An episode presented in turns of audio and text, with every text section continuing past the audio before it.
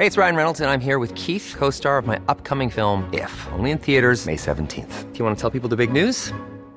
All right, I'll do it. Sign up now and you'll get unlimited for $15 a month in six months of Paramount Plus Essential Plan on us. Mintmobile.com slash switch.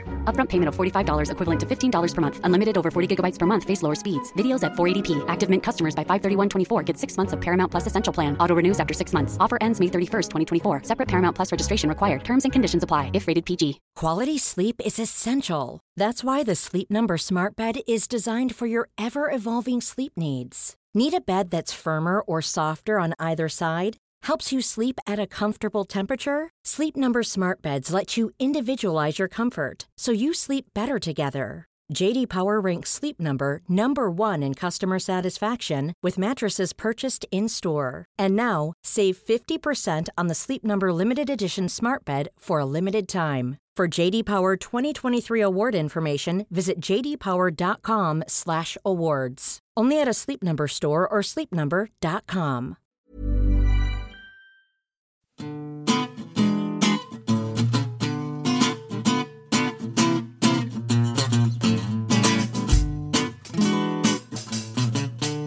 Hello, I'm Helen, And I'm Stephen. and on this week's New Statesman podcast, Helen meets with Laura Wade. The Playwright. We talk about Brexit. Yes, we always talk about Brexit, but we talk about something that isn't Brexit as well. You ask us, why don't would be splitters just join the Lib Dems? Stephen, do you know what? I've been writing in the magazine this week about natalism, about Viktor Orban's frankly terrifying plans to turn every woman in Hungary into a baby machine. So compared to that, give me the sweet light relief of what's what's happening in Brexit. So, Jeremy Corbyn, since we last doth met, I was getting into character. Okay, is this your new character, is a kind of old person who faxes and therefore is quite old school. Yeah, there ain't no school like the old school. So, Jeremy Corbyn, since the, our last episode, wrote a letter to Theresa May in which he set out five demands for the Brexit process. Now, you may go, but wait, he already had six tests. What's the difference? Obviously, there are two important differences. The first is the difference between five and six, but the more important difference isn't the six tests can't be met, right? Yeah, I mean, real talk, right? It's the exact same uh, benefits as the single market, which is only available in the single Yeah, they're, market. they're, they're, they're designed to finesse uh, the fact that Labour's unity position on the Brexit deal was always going to be that it wasn't very good, and that was always going to be something which could basically command the support of everyone from Kate Hoey to Bridget Phillipson. So the new the five deals, the kind of so it's membership of a customs union, right, and dynamic alignment on workers' rights and regulations. Oh yeah, it's basically uh, we we would like to stay within the customs and regulatory orbit of the of the EU. Theresa May has sent a letter back going, okay, I'm willing to do some stuff on workers' rights. However, it will be based on Parliament, not here. Also, I've got as far to a customs union as I'm willing to go. Now, essentially, in many ways, the two letters can be summarised to, hey, look, here's a path to a Brexit deal. It involves you taking a lot of political damage. And in exchange, I can give you something which the EU. Yeah, so so And and then the reply from Theresa May comes back, Dear Jeremy, thank you for your later dated the fourth inst. I note with interest your suggestion that I split my party, and I put it to you that perhaps you would like to split your party instead. Yeah, essentially. So yeah, I think so. There are a couple of interesting things here. One is that, and you can fairly ask yourself what people who who didn't think there had been an explicit signal from Jeremy Corbyn about where he wanted the Brexit process to end, i.e., with it happening. Uh, whether- him not having anything to do with it. yeah, whether or not you, you feel those people at this point were ever going to accept any kind of signal to that effect. But it's, symbol- it's a symbolic kind of Labour moving away from riding two horses towards really essentially riding one. It notionally retains the kind of if all else fails, a public vote option, but It's a plausible It's- as well, isn't it? Like in the sense that it was welcomed by no Juncker, the other, and little Donald, Donald Tusk, Tusk, and yeah. a couple of MEPs. So, you know, who, who the day after Theresa May had been to Brussels were like, well, this sounds very, very plausible actually. So, Yeah, it's, uh, it's a, it is a serious. So it does mean we now have kind of two or, or one and a half, depending on how you feel about the level of the changes between the two, two serious Brexit proposals that could both. Can I ask a question? Mm. Which is too well. Can I ask many questions? But one of them is this. So you've written in your column this week that actually Jeremy Corbyn's request can all be done on the basis of the withdrawal agreement as it's currently constituted, and then it changes this second document, the political declaration, which has a, a lot more scope to be altered. Why doesn't that mean that therefore Jeremy Corbyn will vote for Theresa May's withdrawal agreement next time it comes back to the House? Well, so Does he wants guarantees before he does it? He wants guarantees before he, he does it. Also, so the the kind of other the other sort of policy ask is that as well as the fact that there is division among lawyers about the extent to which the political declaration does and doesn't matter, yeah, whether or not if something is in the political declaration it has any legal importance in terms of the next stage. But he also has asked for some form of primary legislation, so effectively something in the withdrawal agreement bill, the bit of legislation which gives a legal effect to the withdrawal agreement, which would basically say something like and our, our negotiating tactics will be those laid down in the political declaration. And he's not going, but he's not going to get that. So yeah. So the interesting statecraft question yeah. is: if Theresa May had from the off gone, here's my withdrawal agreement, here's my political declaration, we're going to vote on them separately, Yeah. whether or not she would have been able to successfully finesse the argument. Because I think one of the things which is obvious, right, is it is not as politically painful to vote against the withdrawal agreement as it was politically painful to vote against triggering Article 50. I mean, Because there's, demonstrably. there's, well, there's a solid thing happening, right? There was a kind of Article 50 was are you against the concept of Brexit versus this is are you against this particular Brexit that definitely exists here? Yeah, and so I think there, there is an open question, and I'm inclined to agree with. So some Conservative MPs think that Theresa May, yeah, and these people are broadly described as loyalists. So they mostly did vote for the deal themselves, and the ones who didn't did so because their local parties were very angry, and they, they, you know, the, the argument you'll hear from some Conservative MPs is she completely messed the politics of this up. This ought to have been a are you for for or against Brexit? If you're for it, here's the withdrawal agreement. I've actually heard that from several Labour MPs in the People's Vote campaign, many of whom basically there's sort of a coterie of people in the People's Vote campaign who basically think Brexit's a mistake, think that if it's reversed, it's going to be reversed to a referendum. Didn't at the beginning expect that it would ever get to a point where it was a semi-serious thing, but thought, well, I'm not going to be on the record saying it's a bad idea. And several of them said, well, they always assumed that what she would do is she would sit there with the six tests and basically go, well, if I can arguably claim that my deal has met four of these, that, and I go, look, this is just about Brexit, this is just about the exit, instead of talking about it, because she still speaks of it almost as if she's negotiated a trade deal and not like she has negotiated the terms of exit. So, yeah, I think it's an interesting question about whether or not she could have kept that coalition together. I kind of think she probably could have, considering how um, politically difficult it was for several MPs to vote, even to extend the Article 50 process. There clearly is still a coalition that could have been scared up. for- Okay, take me through a couple of other things, which is that the votes this week, the so-called St Valentine's Day massacre, now seem to be no interest whatsoever. So we're not expecting anything. When is the next piece of I'm going to say exciting with a kind of inbuilt eye roll? When is the next like major set piece? Like we'll actually get to see some forward movement vote now happening. So, allegedly, the 27th of February. Now, it- Getting a bit squeaky, isn't it? The old the old voting business there. Yeah, yes, it is. Um, yeah, I mean, even if they pass it on the 27th of February, is there time to pass all the other bits and pieces that they need by the 29th of March? it's an open question. So this that's one of the reasons why some people in the shadow cabinet were deeply against backing the Cooper amendment.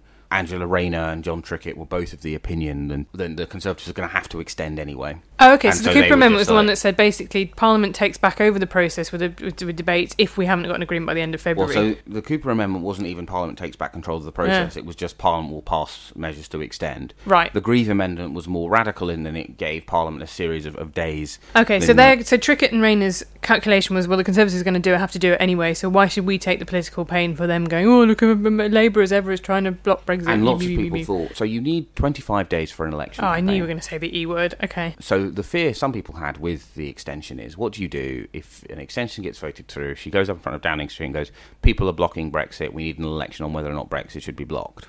Was Which is kind of what she tried to make the last election about, and for all that I think it was wrong for Labour to whip to block Article 50, it did effectively remove that weapon from Theresa May's arsenal in the 2017 election. Yeah. I have another question, which is that I read a thing this morning that said there are ships that have now left Britain bound for like the Far East. Mm-hmm. That don't know what their legal status will be when they arrive. I have, st- I have actually stockpiled. I have stockpiled some water. Should I be stockpiling more things? I mean, Where would you put the percentage chance of no deal now? I'm actually increasingly dubious about percentage chances because I don't actually think them. We uh, we're, we're really bad at understanding them, right? Uh-huh. So we're also particularly bad in understanding something when Okay, if I gave you a- than fifty percent chance. If I give you ten pounds, I'm not Yeah. going to give you ten pounds, and you have to either put it on May's deal passing or no deal. You can't have extending Article 50 because I think, as Alex Hern pointed out this morning on Twitter, that's not an outcome. That's just a, more of a delay to an outcome. Which which do you put your tenor on? I would still put my tenor on something like May's deal. So the open question, right, is there is maybe a, a sort of what I'm going to describe as an unforced majority for May's deal, i.e., a majority in which the Labour leadership says we'll back it or we'll abstain, and then you have some Labour MPs who rebel to back it, some Labour MPs who rebel to oppose it, but it, it gets through on that, but that would be quite narrow. There is a larger latent majority for Norway Plus or Corbyn's deal or whatever you whatever whatever label makes makes you happy.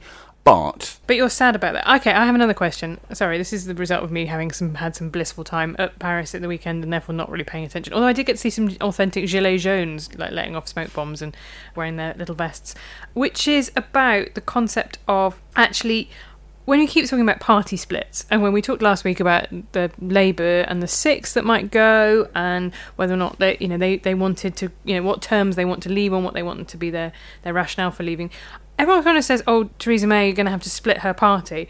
I put it to you that the ERG are sort of panty wasting losers who wouldn't actually leave the party because they love being in the Conservative Party too much. Are they actually like? I know they would cause an enormous lot of flaff, and maybe they'd manage to, you know. What actually would they do? Would they leave? Would they really, really? Would they leave? Would they? I think the problem for the Conservative Party is not a formal split on that end, right? Because so the, the reason why a Labour split is a live possibility is essentially because Jeremy Corbyn has won that party's internal civil war.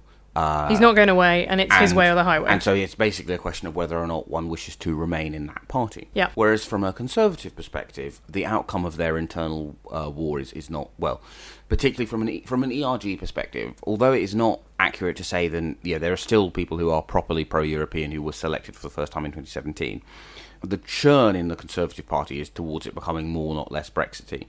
So the concern May has is not so much that a bunch of people leave, but then they enter a prolonged period of internal division, which means that they are become too incoherent to win an election. Right, I guess, and then all selection battles become divided over that kind of line. You get more people like Nick Bowles is already facing no confidence motions in his local party. So I guess that's the point, isn't it? Yeah, because I say if there were, you know, given only two MPs in the end left for UKIP back in UKIP's pomp, and given the prize of the next Tory leadership race and therefore possible prime ministership, which is only available to you as you know, you only get influence that if you stay in the Conservative Party. I just that's why I think it's sort of interesting. when People say, "Oh, the ERG might split." You think, mm, but it's not the it's not formal leaving. It's just that they basically break the project so much that it's just Yeah, they- non, un, you know, an ungovernable party. Yeah, that is kind of the, the bigger fear. And I think if there was a split on the Conservative side, it would be from that kind of group of Remainers. The sort of who- Soubry kind of axis. Yeah, and yeah, kind of people who are who feel pushed out. Because I mean, the thing is, right? Is in an odd way, like a party split is a bit like an election boycott. You don't do it if you think you can win. There's any point of kind of abstaining from the election if you there's no chance. I think it's also interesting that you're right. There could be a split in the sense of I have heard several people say if Boris Johnson became the next leader, then they just couldn't remain an MP. Now, whether or not that is in the case of someone like Ken Clarke has always sort of hinted in this kind of direction, whether or not actually he just wouldn't stand again, which given that he's in his autumn years is not, you know, but there are people I think who genuinely would, or, you know, Jacob Rees-Mogg being another obvious example, people would just be like, well, this isn't the party for me anymore. like the interesting question about the Conservative Party, right, is is that if you if you kind of if you started phoning from A to Z, or indeed any randomly chosen way of calling Conservative MPs, you would very rapidly hit seven MPs who'd go, well, I I won't allow no deal. If no deal becomes our policy, then I will do X. I am genuinely at this point mystified as to short of her getting out like a I love no deal T-shirt, putting it on in the House of Commons, and going, This is what a no-deal lover yeah, looks like. when I say deal, you say no. Like, I cannot work out how British government policy could at this point materially change, seeing as she's going around Europe asking for a thing she's never going to get. It visibly is her intent to use the, the threat of the cliff to get And there are still people who are, uh, think that Jeremy Corbyn can be won round to the concept of a people's vote when he's could not be more dragging, like his nails dragging into the dirt. Like if he came round to it, it would only be as a result of it so much being the popular option. There's no way he's leading that charge ever. He's not spending one ounce of political capital on that. Yeah, the thing is, though, is there anyone in the shadow cabinet who's. Oh, no, there actually are still people in the shadow cabinet who think that they might get a people's vote. It's nice to have dreams. It's probably on that lovely optimistic note that there are some people who still walk among us that think that. Let's say good night.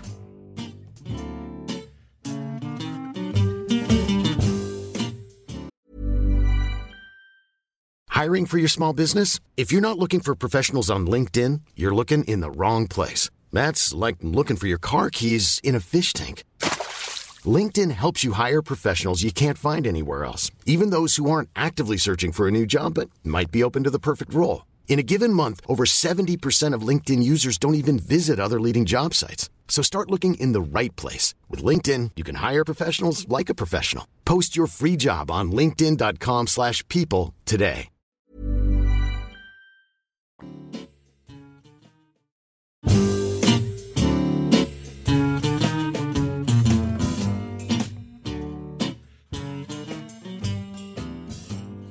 And now I'm joined by Laura Wade, the author of Home I'm Darling, which is on at the Duke of York's Theatre until the 13th of April. Hello, Laura. Hello. I'm going to start off by this by saying I don't think it's possible to talk about this play in a spoiler free way. So I'm going to put an, a warning Yeah. right at the top. I think that's sensible. people that should go and see this first. I saw it when it was on at the National Theatre. It's now in the West End. It was also at Theatre Clwyd in Wales. How It we- was, How do we pronounce that? I, I, Clwyd, Theatre okay, that's good. I live in fear of Welsh people coming and telling me my pronunciation is wrong. But it's it starts off with uh, what looks like a 50s marriage. A Yes. very traditional. The egg is having its top taken off. A wife in a big flouncy skirt, and then there's a sudden realization that oh, this isn't happening in the 50s. These are people role playing And living then in it's the 50s. now, yeah. So tell me, what was the thing that first brought you to wanting to write about this? It was the idea of vintage people. You see them around the place in their sort of fabulous outfits and hats, and women with beautiful sort of pin curled hair. And the idea that some of those people feel such an affinity with that period that they would like to live in it. And the idea that you could feel nostalgia for a time that you weren't actually alive for, I thought was really fascinating.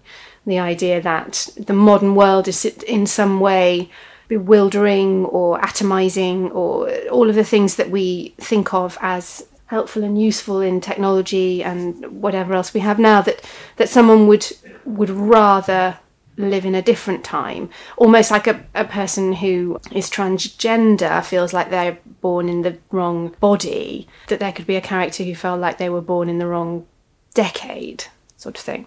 So it was it was that really and wanting to test out this idea of fetishized domesticity as well that this idea that with modern feminism women can choose whatever they want to do, and that a, a woman who calls herself a feminist might choose to be a housewife. And what would that mean for a modern marriage, and being for her not just a housewife but a 1950s housewife, and that they live in this full 1950s house. He goes off to work at a, a modern workplace. She stays at home and, and cleans the house with um, 1950s style products. And, uh, you know, what does that do? Can that work in the modern world? So it just felt like there was a huge amount of stuff that was available to be explored in this. I think one of the things I find most interesting is this idea, the sort of flip side of social liberalism actually being quite judgmental in its own way. So Yeah. There's a kind of idea about about sex, for example, that you know actually people should be afraid to have sex with whoever they want, however many people they want. You shouldn't, you know, can, shouldn't slut shame people. Mm. But then I think most people who subscribe to all that would nonetheless have a sort of slight quizzical expression about someone who said they wanted to save themselves for marriage, because be like, well, I don't think that's you know that's not really the best way to do it. And I think there's a similar thing with feminism saying you know women should be able to go out to work becomes translates into why would anyone woman want to Not be a sort of to. surrendered mm. wife? Why would anyone choose to do mm. that? And mm. actually it's not really about choice at all. It's about one set of values over another. Yeah, and what Judy argues in the play is that that's a very capitalist argument, in fact, that we all need to be working.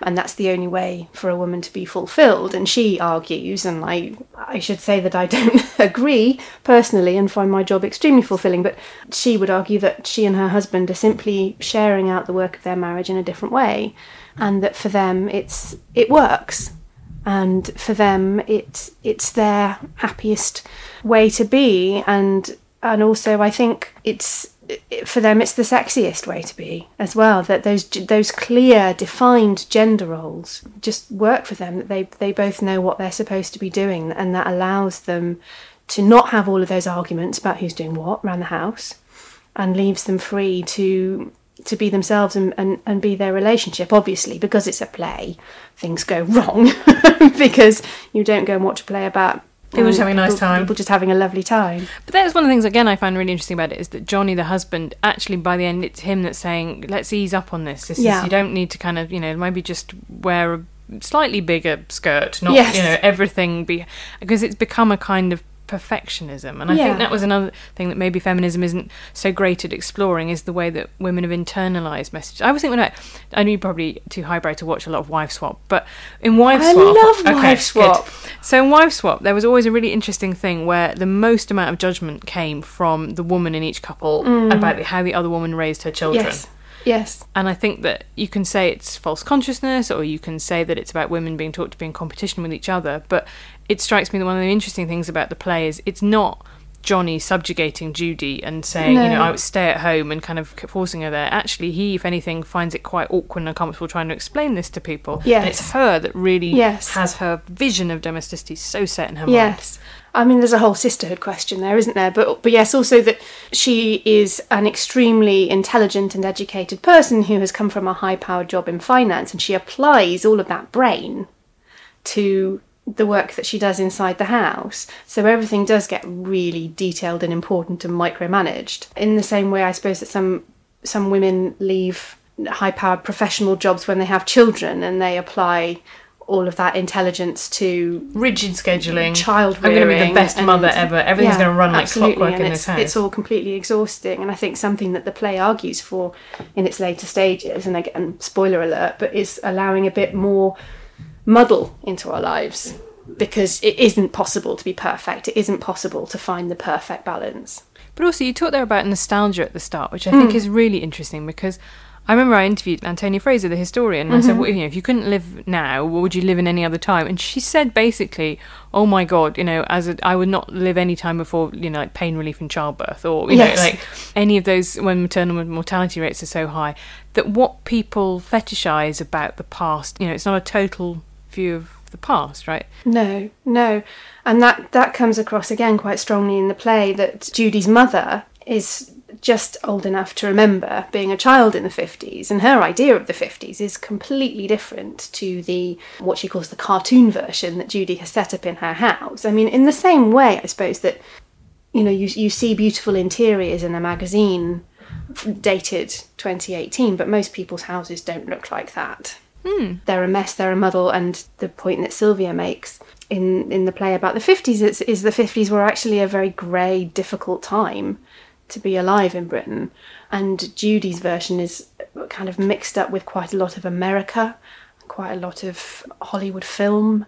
And there's quite a lot of Doris Day and Rock Hudson in the mix, and lots of things that are not about real life in Britain in the 1950s, which, uh, according to you know a lot of reports, was pretty dire. Right. I mean, I think about reading David Hare's memoir, The Blue Touch Paper, talks about growing up in Bexhill and Sea. He was born in 1947. About mm-hmm. he talks about this sort of stifling conformity, and that Yes. a woman who lived in the next house or a couple of houses down just one day just walked into the sea. You know that there were people who were so mm. unhappy they felt so confined and stifled in their Yeah. lives, and things about you know for for gay people and for women particularly, and for ethnic minorities that you you know that there was just the template was so rigid. But I think that's what's fascinating. Not to mention the B word, which I would like to ban from this podcast, but is unfortunately not possible. But it just strikes me that one of the kind of massive themes of, of Brexit is a nostalgia for a sort of Second World War that didn't happen from, Yes. from people who didn't fight in the Second World War and don't really Yes. remember this. That maybe their parents did, and they feel a certain kind of, but like, oh, wouldn't it be great if we all just you know dig for victory? And you Yeah. sort of think, I don't know if everyone was actually. I mean, there was sort of kind of you're you're taking the sort of propaganda version of the Second World War, where Yes. everyone's a sort of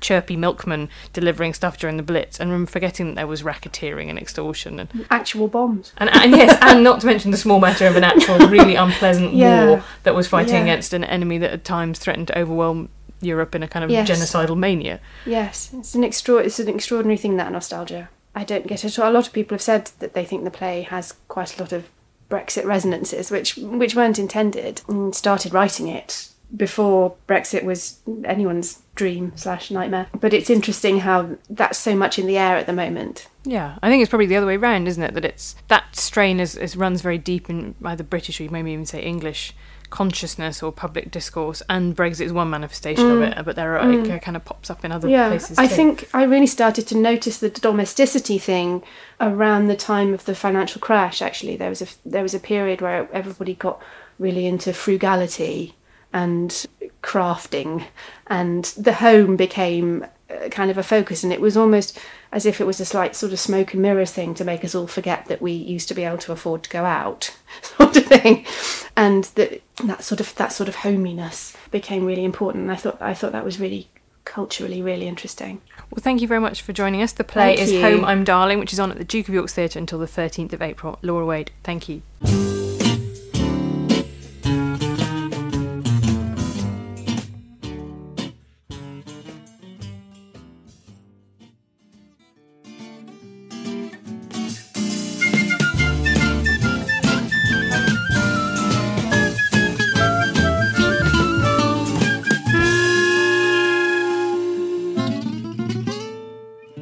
Now it's time for a section we like to call. You ask us! Ow, I hurt my throat doing that. This question is from Mike Brown. Why aren't the Labour splitters talking about defecting to the Greens slash Lib Dems? It seems like a better solution for them than starting a new party and splitting the centre slash left vote further. Well, Mike, you sweet summer child, a couple of different reasons spring to mind. One is that that would sort of involve them, like, if you're going to kind of go, I will not kneel before the king, then you kind of can't really go, but I will kneel before Baron Vince Cable, the great political leader that he is, right? I think quite a lot of them, there's a sort of bruised ego-ness that wouldn't necessarily want to subsume itself in, as they see it, kowtowing to the leader of a much smaller party. Well, so the argument lots of people have, and I think actually this is this is true, and I'm going to use a, a very tedious local example because the thing that podcast feedback always says is, and they love it when I talk about Hackney. So in, in my local area, for a long time, yeah, your kind of various neighbourhood groups have very strongly resisted the presence of Sainsbury's on Church Street because it's a chain store, it's a big corporation, and it would drive lots of the little stores out of business. Do you know what? In Lewisham, we'd kill for a Sainsbury's. We lost our Tesco Metro due to overly high levels of shoplifting. Heroes, but um, but That's how you drive chains out, of Stephen. None of this artisan bakery business. Just steal everything that's in there. But the same good burgers of N16 have accepted the present. I thought there was a burger chain. Sorry, it's like honest burgers. But yeah, carry on. uh, have accepted the presence of Whole Foods. Similarly, you know, a A terrible chain. corporate chain that has made life more difficult for you know the, the nice little grocers and etc. etc.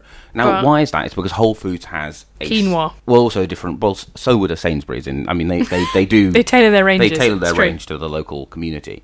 But Whole Foods has a very different brand. People do not associate it with Walmart or now Amazon. They associate it with you know Whole Foods Not just half foods. wholesome foods. Um, Yeah. So this is partly why when people say, yeah, and you see this a lot when people kind of, yeah, when like people who want the Conservative Party to be more right wing go, oh, they should be scared of a new Brexit party. Well, actually, seeing as we know that the new Brexit party will will at least rhetorically occupy that, you know, left wing economic, social authoritarian space, there are lots of Labour voters who are attracted to that. Ditto the space than any kind of new anti-Brexit, that Lib Demi space, you will, as crazy it is, as it is, that there are people who didn't want a Sainsbury's because they thought that correctly that it would drive the little grocers out of business, who have welcomed a Whole Foods that is driving the little grocers out of business.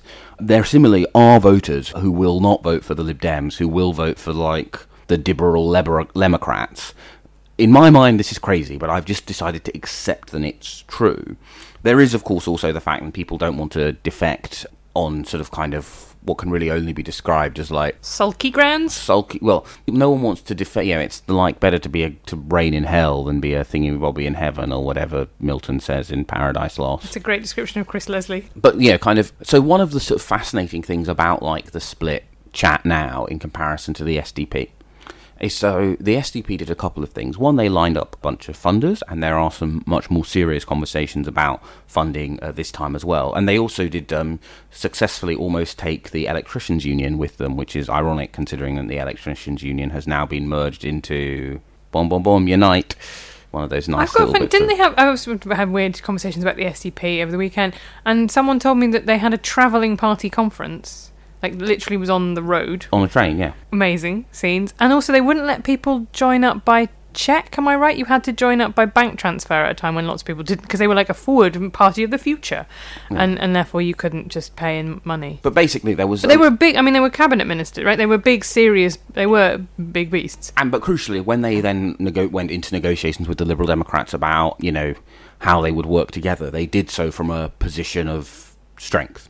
And so that's part of why, because there is, despite the weirdness that it, it would somehow manage to get, and you see this whenever they do like a kind of like, imagine there's a new party, and a bunch of people who are ostentatiously not voting for the Lib Dems will then turn to, you will say to one pollster like, well, now I'm not going to vote for the Lib Dems. And you're like, imagine this Liberal Democrats party, and they're like, oh, well, yeah, I'll definitely vote for them. Please subscribe me to their mail list. But that Um, totally makes sense to me. And not not just and it's so kind of glib to say protest votes, but that you have a space, but you don't want to vote for anyone who's disappointed you in the past. You know, I voted Liberal Democrat before, um, but the Liberal Democrats have disappointed me in the past. Yeah, Maybe I I'll mean- just be choose- disappointed by a new set of people. Yeah, but I mean, I think that this is so. This is. I mean, there are many, many reasons why I think a lot of the discourse about who, who a new party would hurt is bold. But the the interesting is right. The historical trend throughout the whole life of both the Liberal Party as uh, when it as as the third party after the Second World War, and uh, the history of the Liberal Democrats and the SDP does actually show that they had and they had net no effect in 1983 or 87 because of their the split of the second preferences of their votes wouldn't have changed the result, and since they've merged, Yeah, they've people- obviously hurt the Tories a lot more. Because People just say that about are. 1983, don't they? Because they they want to, they want to try and cover up the fact that Michael Foot's manifesto was not very popular. So rather than admitting actually this manifesto was could only had a had a ceiling on it, it's much more comfortable to say it would have stormed a victory had it not been for. Well, I also think it's the one of those- SDP. I think people do genuinely believe it, right? And in and in many ways, yeah, as we've sort of discussed before, there's a generation of people near the top of the Labour Party for whom their beliefs about the SDP are a bit like some Blairites' beliefs about 1992.